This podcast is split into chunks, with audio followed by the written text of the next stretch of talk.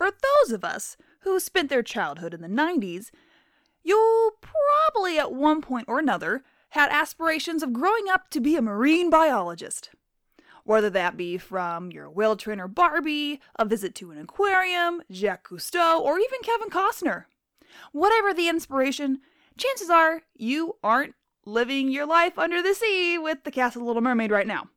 But for those of you who wish to connect to your childhood and get a little glimpse of what that great big ocean is home to, then you've come to the right place.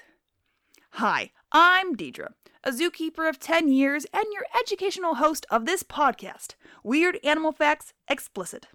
And even though we'll be talking about your forgotten childhood dreams, this podcast is not for kids.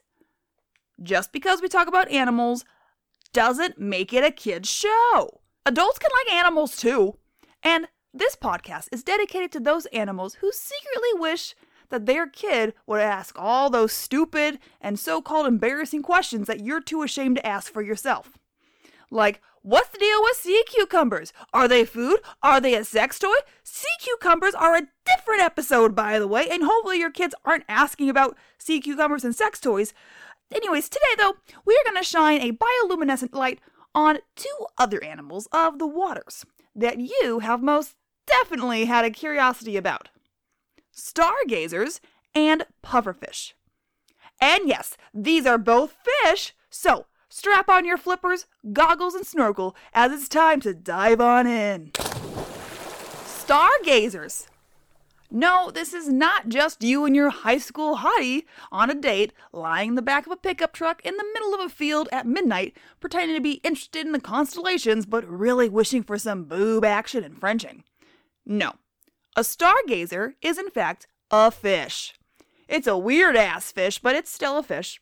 For you 80s babies out there, imagine the underwater demonic doppelganger of Beaker from the Muppets. And I say demonic because all right, well, let's go ahead and describe the stargazer in a bit more detail. Hidden underneath a thin layer of sand at the ocean floor lies a creature only Tim Burton himself could imagine up. With two bulgy eyes placed on top of his head, just peering out from beneath the sand where it hides its wide, round, teardrop shaped body, waiting patiently for its food to swim over top Appearing to always be in a bad mood, the stargazer could easily give Grumpy Cat a run for its money, because just below those on top of head eyes is a long, wide mouth that is filled with what looks to be sharp, daggers like teeth. Only they aren't teeth at all!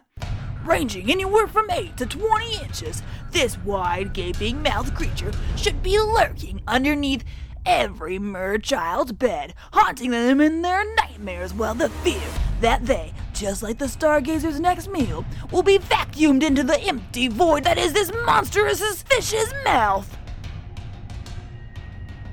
Before we get too deep into the mouth of the stargazer, I should clear up something, as I'm sure there are a few of you out there who is thinking that the stargazer is the same fish from Finding Nemo.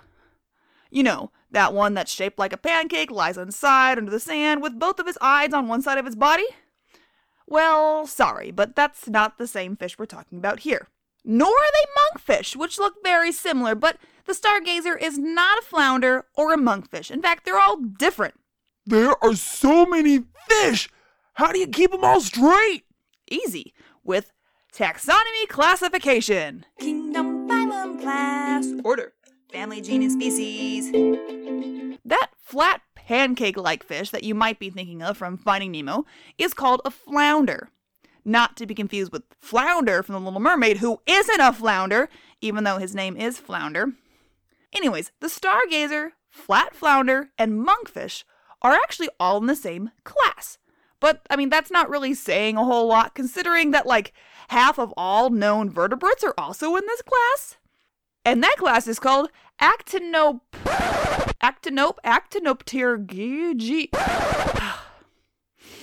Ac, actinope, ac, Actinopterygii. Actinopterygii. Who cares? They're all the same class, and that's the class. Actinopterygii. From there, these three fishes verge. So the stargazer, flounder, and monkfish are no more similar than you are to an armadillo or a chipmunk, or they are to each other. But to help you tell the difference, just look at how their bodies are shaped. The flounder from Finding Nemo is literally flat, while the stargazer that we're talking about today is a round, chunky, teardrop shaped, grumpy looking fish from your nightmares. Which could be true for the monkfish too, but the monkfish looks more like a combination of the stargazer, flounder, and anglerfish. So, not the same thing we're talking about now. We're talking about the stargazer. And when it does come to the stargazer fish, you know that fish that we are actually talking about today, we humans don't have too much to worry about. Well, I mean, you should worry as there there is a species in the Mediterranean that has killed a few people before. Um but you should be fine as long as you just avoid the ocean at all costs. Wait, how does this fish that's less than two feet long kill a man or woman? I'm not sexist. I mean, I thought you said those sharp, pointy things in their mouths weren't teeth. Well, they aren't, but that's not what you should be worried about. As a fish, the stargazer has some of those common fish features, such as gills and fins. And just above those pectoral fins, located on the gills covers, are spines. And guess what those spines are equipped with? Venom! And there are plenty of texts out there that will tell you that the stargazer's venom won't kill you. But then again, it can be very painful and even induce shock. So, from this animal expert to you, I'd like to advise you not to fuck with it! And I say this because this fish isn't going to hunt you down after all. They only use their venom spikes for protection. They don't want to get eaten. So, whether it's a stupid snorkeler like you or a hungry sea critter hoping for a quick meal, either way, that predator is going to swim away in a lot of pain, but it would have learned a very valuable lesson. Time to learn! And if you're still worried about accidentally stepping on one of these guys while they are secretly hidden, don't worry because it's not like they live everywhere. no, just in nearly every ocean. Anyways, let's get back to the weirdness of this fish.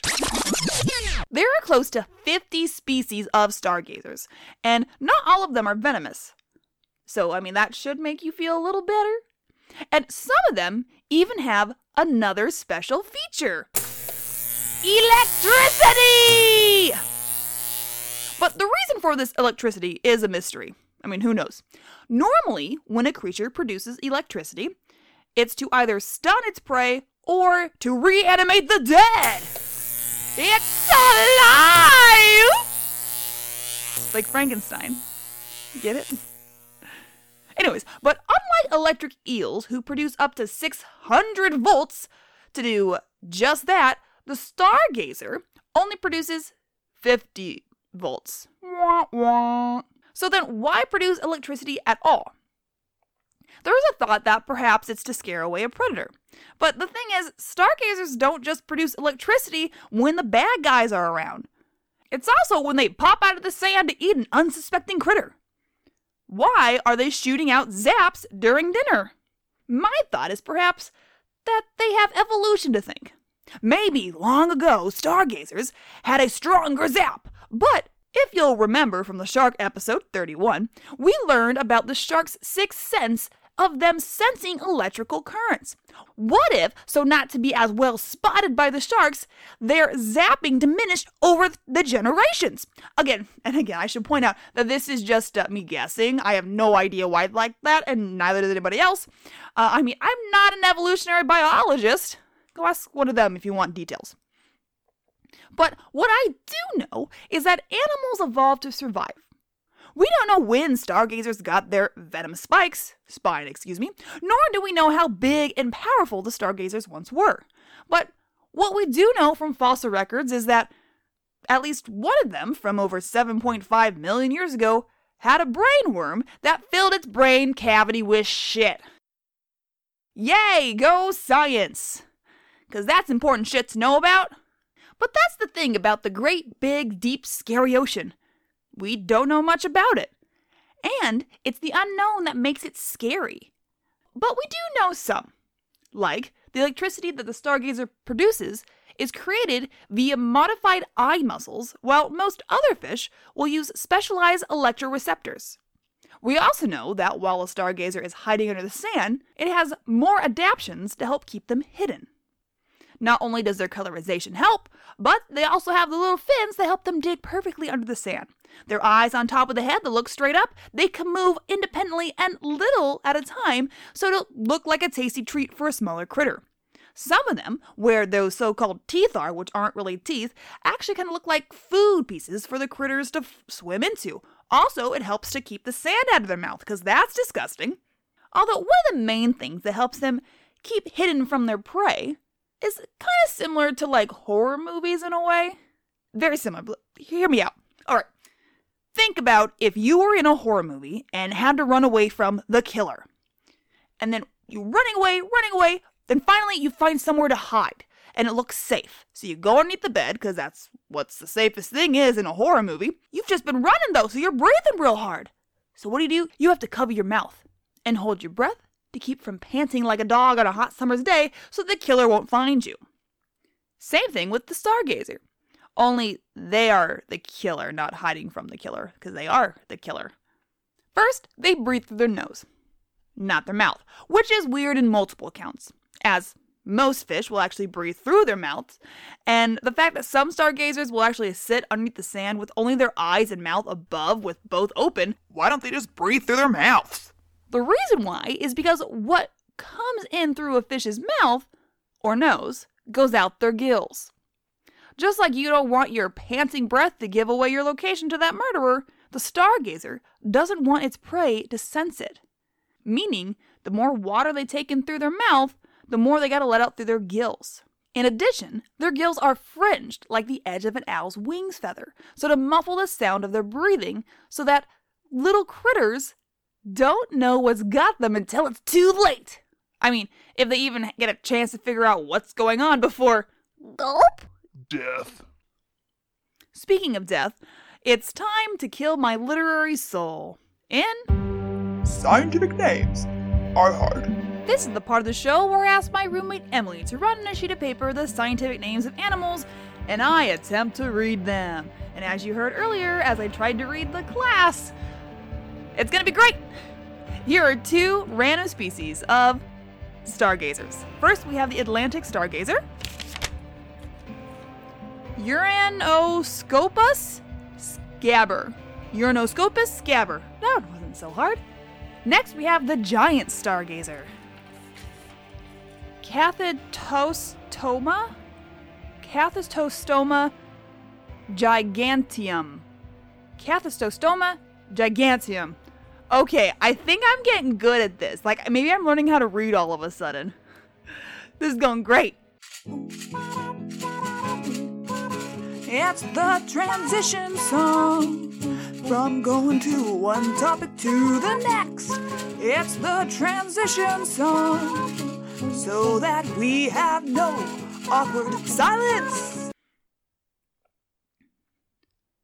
Pufferfish, the beach balls of the sea. Well, technically, an actual beach ball is already sea related. Plus, unless you're a dolphin or an otter, you aren't going to be playing with a pufferfish. So, all right, let me let me retry that. Pufferfish, the only inflating fish. I don't know if inflating is correct. Fun fact: it isn't known if dolphins actually get high off of pufferfish, which is something I've toyed at in the past. Because dolphins are such devils, their so called intoxicated behavior that has been observed after they have been seen poking at a pufferfish, or a puffed up pufferfish, I should say, that behavior is similar to normal dolphin douchebaggery. So maybe they're just high on life. Or maybe they actually are high. Pufferfish, a fish that has made many a guest appearances on The Little Mermaid, Finding Nemo, and I also think that Pudge the fish from Lilo and Stitch might be a pufferfish, but I don't know for sure. But nonetheless, a pufferfish is a fish that most people have heard of. And if you haven't, have no fear, as you've got your pal Deidre here to help you to understand the ways and appearances of a push- pu- puffer of a pufferfish. There are over 100 species of pufferfish in the entire world, and they come in all different sizes, from only an inch long to over two feet long. And get this pufferfish aren't always puffed. When they aren't that beach ball image we all associate with the pufferfish, they're actually pretty ordinary looking fish. I mean, no, no, I take that back. Because they're actually way cuter. Take the porcupine pufferfish, for example. When not inflated, or when not puffed up, and in a normal pufferfish form, when viewed from the front, they look like a cute, adorable, spotted anime version of a fish. They got large puppy dog eyes, a tiny slit for a mouth, and cute black polka dots covering its entirely adorable tiny little body. And what's even cuter is if fish understood and had the capability to smile, it would look like they had two sets of adorable beaver like teeth a pair on the top jaw and the lower. However, though, these aren't technically teeth, nor do we know if fish can smile or if they can recognize a smile in the same form as we do.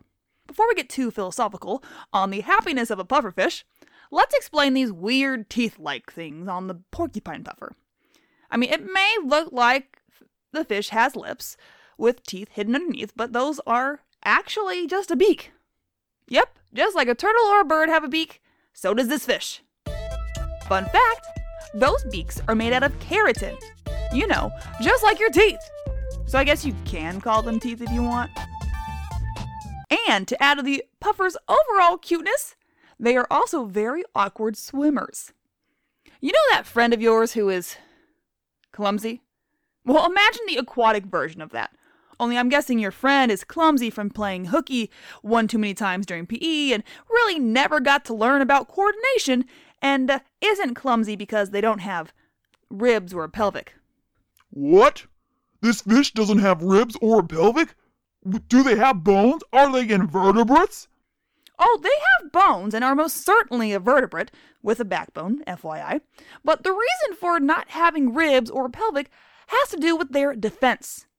And if you haven't figured it out already by the name or what we've already talked about, let me give you a hint, or just tell you.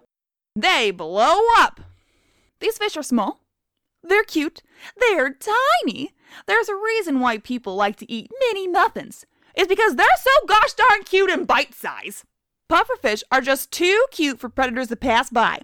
And as an animal with a life of their own who doesn't want to get eaten, you can bet your ass that fish is going to do whatever it can to survive. So, if that means evolving away ribs and a pelvic bone so to better allow its body to blow up, great! I should mention that because the pufferfish lives in the water, when it blows up, it isn't filling up with air. It lives in the water. So, how the hell could it fill up with air? It's water. They blow up with water. Like, duh. How does not having ribs or a pelvic help with their inflation? And, well, would it even be called inflation? Scientifically speaking, to inflate refers to filling something with air or gas, thereby making it inaccurate to say that a pufferfish inflates. Okay, so if a pufferfish isn't inflating, then what is it doing? They're, they're just sucking in water. Pufferfish, when threatened, will begin to gulp in water. They suck in so much water that they will actually increase the size of their stomach 10 to 15 times larger than it originally was. Your ribs and pelvic are all connected to the rest of your body. In episode 36, we learned about the chuckwalla, a lizard that lives in the deserts of North America who will also puff up as a defense. Being that the chuckwalla are on land, they actually fill with air. But unlike the pufferfish, chuckwallas do have ribs and a pelvic bone. Mostly due to the fact that it would be pretty hard to survive the land life in the desert otherwise. Plus their environment, plus the predators they come across in the desert, haven't given them a need to get rid of all those bones. As for the pufferfish, they live in the water. They can just float to get around. Plus, they puff up way larger than Chuckwalla could ever dream to. Going back to the porcupine pufferfish, they not only puff up, as you can guess, but they are also called a porcupine pufferfish for a reason. They have spines, similar but not at all the same as the stargazer, where the stargazer only has a couple of spines. The porcupine pufferfish has spines that cover their entire body. that one not big like a water balloon, you can actually hardly see. But just like when a hedgehog gets bigger, due to different anatomy reasons than our pufferfish friend, their spines become much more dangerous, which is also true for our pufferfish friend. Fun fact when we think about fish, we think about them having scales. Well, not all fish have scales, and the pufferfish, instead of having those traditional scales, have spines. And if you really want to know how crazy weird pufferfish spines are, then go to our Instagram page at WAF Podcast to see the skeleton of one of these weirdos. It may very well blow your mind. Only is this pufferfish missing a few things ribs, pelvic, scales well, it's also thought that their stomach might also not be able to uh, digest things as well as it once was. And all this is so this pufferfish can grow three times in size. And because the stomach isn't able to do all the digesting abilities as other fish stomachs could, that just means that this little fish's intestines gets to do all the work. Speaking of doing work, it actually takes a lot of work to eat one of these bad boys. But why the hell would you want to eat one? Oh, right. Because they're so cute. Not all pufferfish have the spines like the porcupine pufferfish, so it could be easy to eat one of them, right? and if someone was stupid enough, you know, like us humans, to try and eat one, well, you could easily die. Many people know that Japan has a luxury delicacy food, and this item, this food item, is called fuju. And whether or not you know it by its name, you have possibly heard that it does take a trained and licensed chef to cut, serve, and sell pufferfish as food. Why? Because it can fucking kill you! There's a reason why people assume dolphins are getting high off these fish. They are poisonous. Even their skin has this poison on it, so just licking one could possibly make you extremely sick. That's why only licensed professionals can prepare it. Many of us will go for the generic brand of food items just so we can save a few bucks, but in the world of eating pufferfish, I would strongly suggest forking over a little bit more money for the real deal. Because if you go with that unlicensed Fuju chef, you could literally die. One single pufferfish has enough poison to kill 30 grown adults. The only animals known to eat pufferfish I mean, aside from us humans who do have to do a lot of prep work and, uh, you know, be an expert, are sharks. And they can eat that whole sucker. The pufferfish's poison is called tetrodotoxin. Tetrodotoxin. I think I'm saying that correctly. And it's so specialized to pufferfish that the toxin is actually named after their scientific name, which I will most definitely butcher as poorly as an unlicensed Fuju chef. Scientific names are hard. Here is the scientific name for the porcupine puffer fish. Diodon holocanthus. Diodon holocanthus. Okay. Next we have the tiger pufferfish, and I believe this is the one that um, they eat in Japan mostly, the tiger pufferfish. Tachyfuju, there's that word, rub ripes. Taki rubripes. Tachyfuju rubripes. Tetrodotoxin, I just realized, is not in either of these words, scientific words I just said, but I believe that is actually their family name. Please hold as I double check my facts.